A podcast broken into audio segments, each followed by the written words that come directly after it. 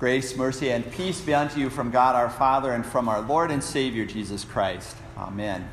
The portion of God's Word, which will be the focus of our attention today, is taken from Hebrews, a part of our uh, epistle reading for today from Hebrews 3, but then also a couple of verses from Hebrews 4. Please rise as we hear these words. See to it, fellow Christians, that none of you has a wicked heart, which in unbelief turns away from the living God. Rather, encourage one another day by day, as long as today lasts, that none of you may become stubborn through the deception of sin. For we share in Christ only if we keep our first confidence unshaken to the end. We should be aware of the situation then that although we still have the promise of coming to his place of rest, one or the other of you may imagine that he is excluded. The fact is that we have the same gospel preached to us as they did. But the message they heard did not help them because those who heard it did not combine their hearing with faith. This is the text. Let us pray. Heavenly Father, these are your words. Make us holy through the truth. Your word is truth. Amen. You may be seated.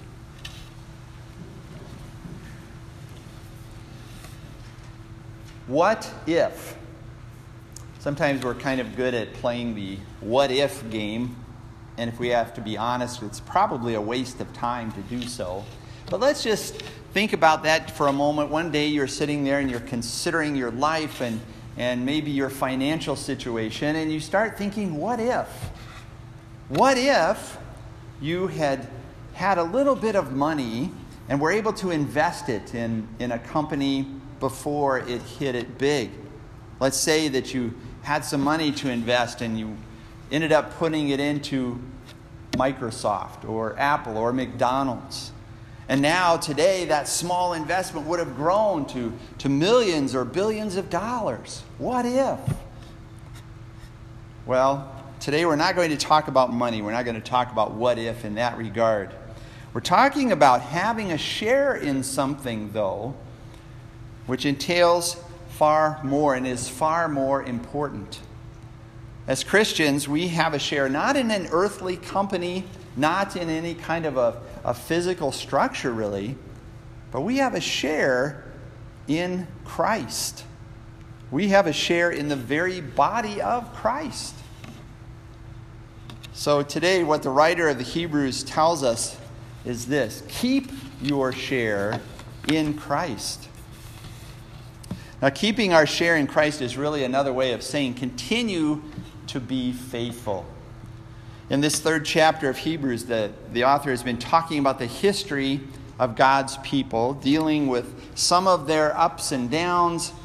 And then he turns the magnifying glass around to look at us. He makes a point of saying, Don't have a wicked heart, because that only results in unbelief. Now, again, the author had been pointing out some of the many shortcomings of God's Old Testament people. In verses 8 and 9, he quotes God from the Old Testament. He says, Do not make your hearts stubborn as happened when the people tested me in the wilderness, where your fathers put me to a test when they saw my works for 40 years. And then he goes on in verse 10 and he has God saying, That was why I was angry with those people. And I said, In their hearts they are always going astray, and they have not known my ways. This is a somewhat familiar aspect for us of the history of God's people. You think about all the things that God had done for them. He promised them, first of all, to, to Abraham, but he promised that he was going to give them a special land. He was going to give them what we call the promised land. And he continued to make that promise down through all of the patriarchs. He rescued his people from centuries of slavery in Egypt. He sustained them during 40 years of wandering around in the wilderness. Time and again, he showed them his grace. He showed them his undeserved love and mercy. But what did they do? How did they respond? They responded really with stubbornness, with wicked hearts, full of selfish stubbornness. Now, we're not any better than that. We still have those wicked hearts. We still have hearts full of stubbornness. That's what we call original sin, the sinful nature that, that dwells in each one of us. And according to that heart, that sinful heart, there is nothing good that we can do on our own. Paul talks about this in Romans 8 that according to our wicked hearts, we follow the flesh. He says, Those who follow the flesh have their minds set on the things of the flesh. We don't have any natural desire, natural inclination to follow God, to listen to what He says, to seek His ways, because we only want to do what we want to do. We can agree with what God said through Isaiah there is no one who does good. No, not even one.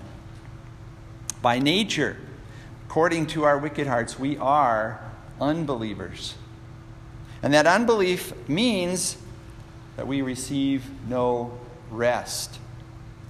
When God's Old Testament people continued to disobey Him, after He had rescued them out of the land of Egypt, after He had brought them across the Red Sea, destroying Pharaoh's armies in the process, He brings them to the foot of Mount Sinai, where Moses goes up the mountain to receive God's law. And what did the people do? Well, they proceeded to collect up all the gold they could and they melted it down and they built this calf and proceeded to worship it.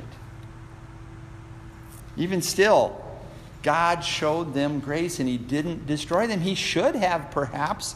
He should have said, Enough is enough, but He didn't. He remained with them, He provided for them. Then a couple of years later, He sent 12 of 12 of them, 12 spies, if you will, into the land of Canaan. He wanted them to go in and, and check it out, to bring back a report to the people and tell them, here's what this land is like. Here's how we can go in and, and conquer this land. Ten of those spies came back with a report of, of fear and dread, and, and they said, We'll never be able to do this. The people, they're too huge. We can't compete. They brought back that terrible report, and God said, That's enough. He had had enough. He didn't destroy his people, but he said, This generation, no one from this generation is going to enter the promised land. And that's why they ended up wandering in the wilderness for 40 years. Those people had been disobedient to him, they had shown the wickedness in their hearts.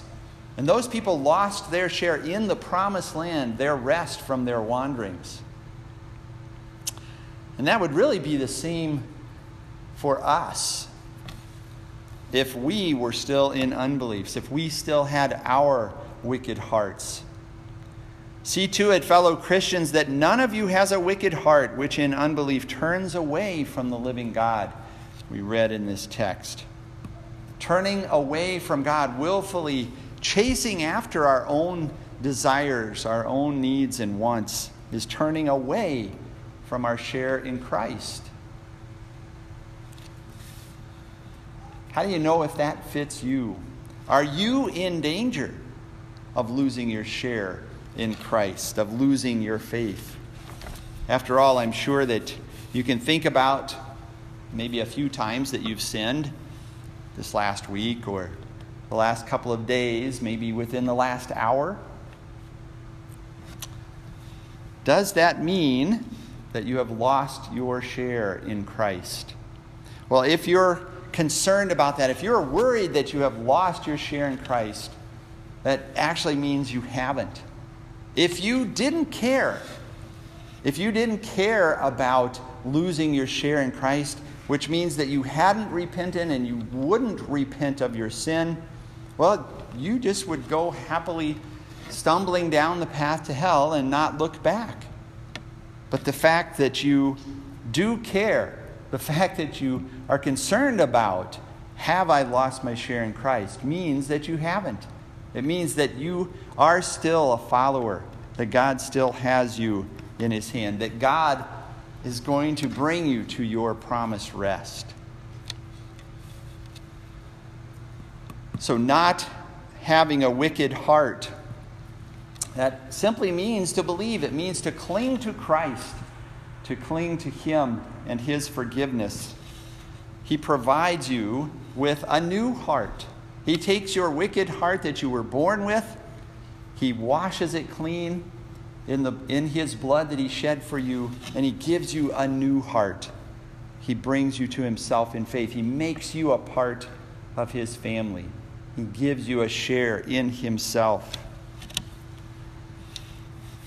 We also read in our, in our text for today to keep your first confidence unshaken to the end. When we think about confidence, maybe that's a, a, a, little bit of a tricky subject in some ways. We can talk about having confidence or wanting to have confidence in all kinds of things. Maybe we we want to have confidence that our team is going to make it to the World Series. Maybe we have confidence that our children, they're not going to turn out like those really bratty neighbor kids.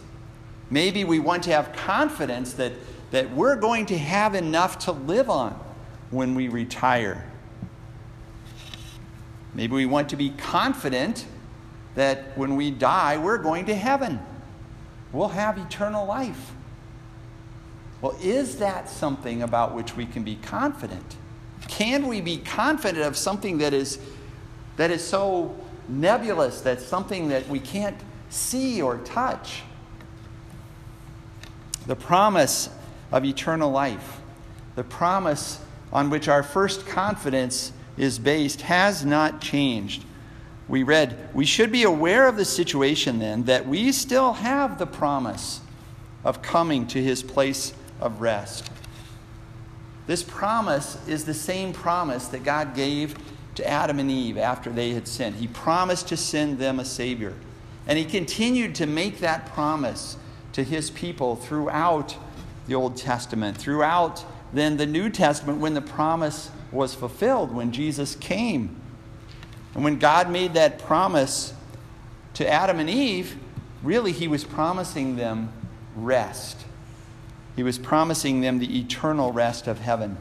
And when he makes that promise to us now, it's really the same thing. He's promising us eternal rest in heaven. And don't you need it? Sure, there are times when we definitely get physically tired when we get worn out or we want to hit the snooze multiple times on our alarm in the morning. But what about spiritually? Do you get spiritually tired? Isn't it tiring to fight against temptation every single day? Isn't it tiring to, to want to continue to protect our children from all of the evil that, that bombards our households every day.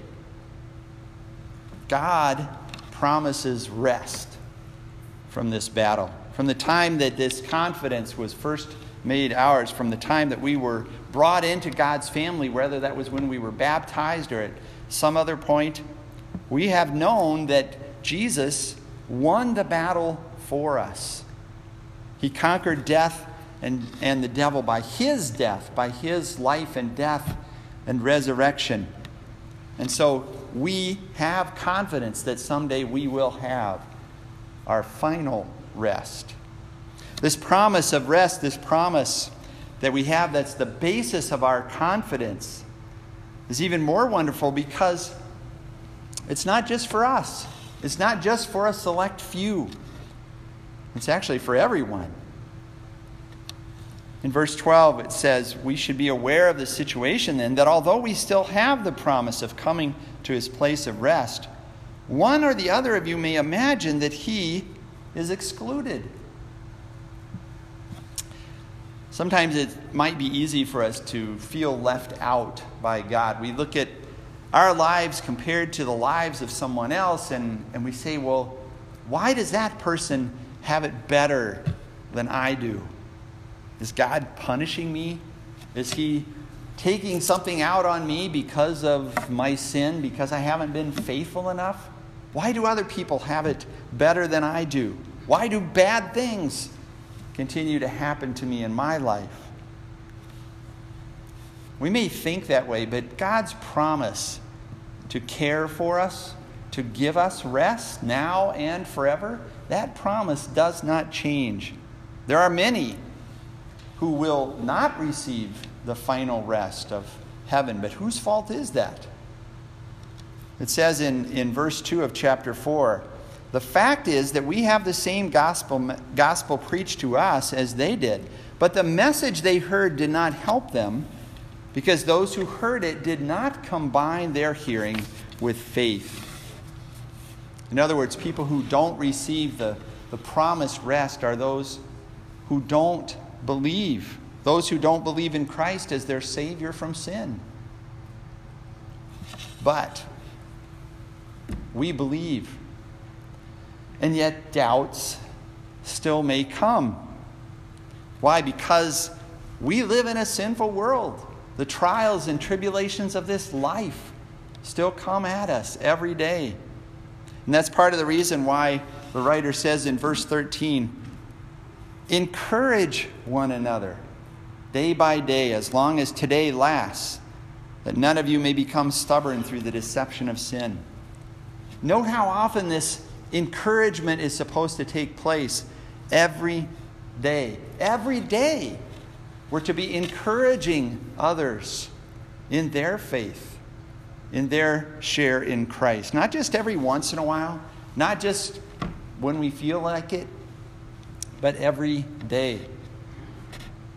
And to, to whom is this encouragement supposed to be given? Well, think about the people that you have the most contact with your family, the people that you see every day.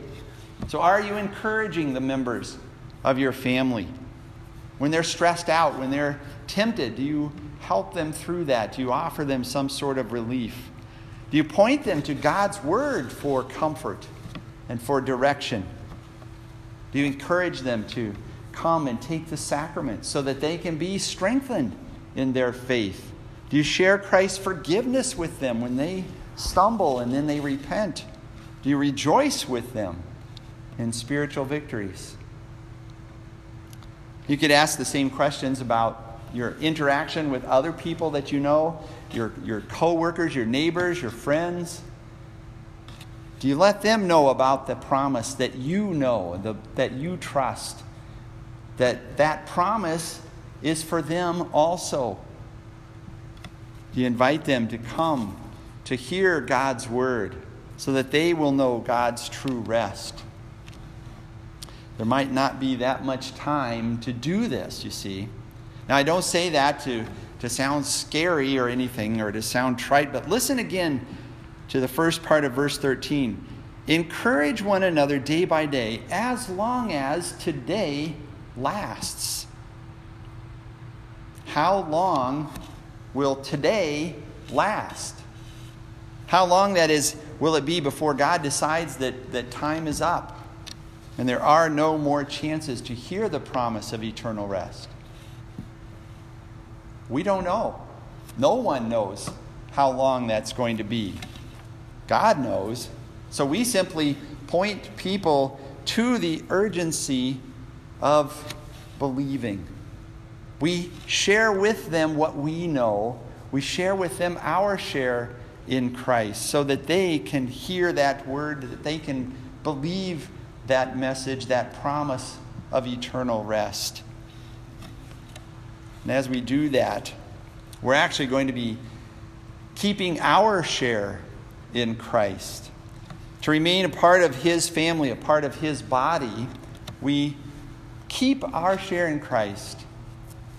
Our wicked heart is always going to be a, a sore spot for us because we know that every day we're tempted to sin. We're tempted to listen to our wicked heart instead of listening to our Lord. But in the long run, we remain confident. God doesn't lie. He's promised us rest, He has promised us eternal rest. And He tells us that that rest is not just for us, but it is for everyone. So, yes, keep your share in Christ and share your share with everyone that you can. Amen.